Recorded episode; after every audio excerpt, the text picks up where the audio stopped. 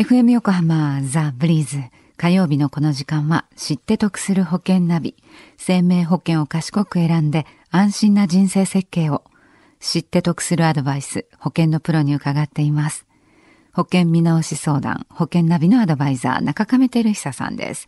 中亀さんよろしくお願いします。よろしくお願いいたします。まずは先週のおさらいからいきましょうか。はいあの、先週はですね、セカンドオピニオンというお話をさせていただきました。はい。あの、48歳の奥様からのご相談で、まあ、15歳の娘さんに、あの、現在提案されている保険が15年満期の定期医療なんですけども、まあ、そういったものでよろしいでしょうかっていうお話だったんですね。はい。結果的にはですね、まあ、より客観的な、まあ、いろいろなアドバイスを見てですね、良いと思っていたものがですね、はい、セカンドオピニオンをしてみて、あの、全く違うケースになるっていうことが結構あったということだったんですね。まあ、そういったお話をさせていただきましたね。はい。でも本当、医療、治療と同じで、セカンドオピニオン、あるいはサードオピニオンと、いろいろ情報を集めてみた方がいいですよね。そうですね。はい。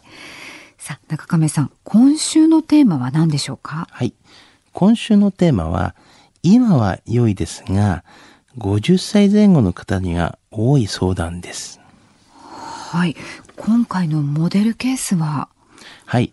あの、48歳の女性の方なんですけども、はい、現在入っている保険が、定期医療保険、まあ、日額、これ5000円なんですけども、はい、それと死亡保険、1000万円の保険で、これ80歳満期というような形で、保険料が13,550円というようなこういった保険に入っていたケースの方なんですけども。はい。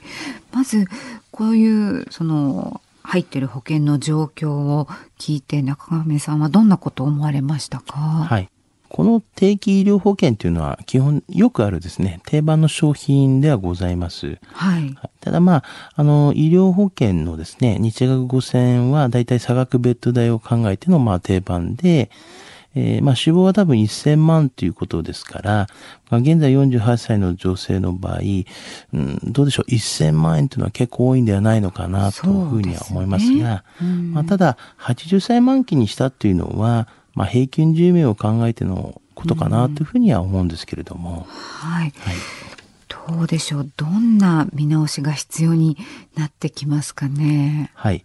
あの、目的はまず一つなんですけども、保険料がですね、今13,550円という形なんですけども、えこの方働いてる間は良いのですが、あの、もしその後ですね、まあ定年後とか、そういった時に、まあ負担がどうなんでしょうかと、まあそういうところを減らした、減らさないとというような感じで思っていましたね。はい。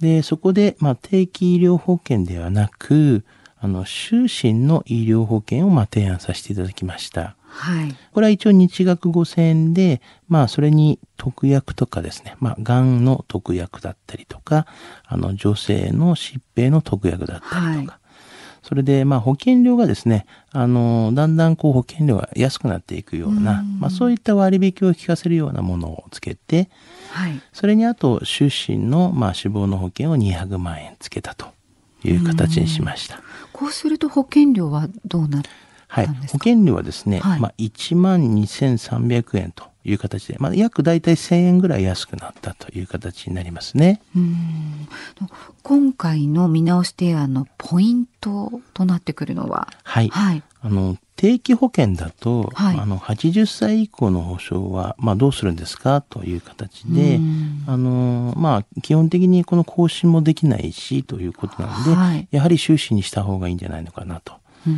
それにこの保険はですね、あの、今晩上ができないあの保険だったんですね。はい。ですからまあ80歳以降保証がまあ全てなくなってしまいますという形ですよね。だからまあ就寝保険を用意して、はい、将来まあどうしてもまあ保険料払っていけないようであれば、払い済みにすればいいかなということで、まあ今までの1000万円を、まあちょっと保証額を下げて、はい。就寝保険を用意したという形ですよね。あと、先ほどもちょっと言いましたが、はい、あの、だんだん割というような、まあ、保険料がですね、だんだん下がっていくような保険があるんですけども、まあ、将来その負担をまあ軽減するようにという形で、あの、だんだんそこを下がっていくような形のものをまあ組みましたね。あの収入が見込めなくなってきてあるいは退職後のことを考えた時にだんだん安くなってくるっていうのは助かりますね。そうですよね。はい。はい、今日のお話知得指数はいくつでしょうか？はい。ズバリ80です。はい。この年齢層はですね、子供が大きくなった頃でもあり、またあの自分の将来のことも考える頃でもあるんですね。はい。まあしかし、案外将来のことを過ぎてですね、満期以降のことをまあ考えていないことが多いですし。そうですね。なかなかその退職、えー、あるいは退職後っていうところに意識が向くのってもっと近づいてきてからのように思いますね。そうならないと意識しませんよね。えー、それでまあ考えるのであればですね、できるだけ早い段階であの将来のことを見据えた、まあ、保険の、まあ、計画が必要ですよね。はい。えー、今日のお話を聞いて保険についてもっと知りたいと思われた方、中亀さんに相談してみてはいかがでしょうか。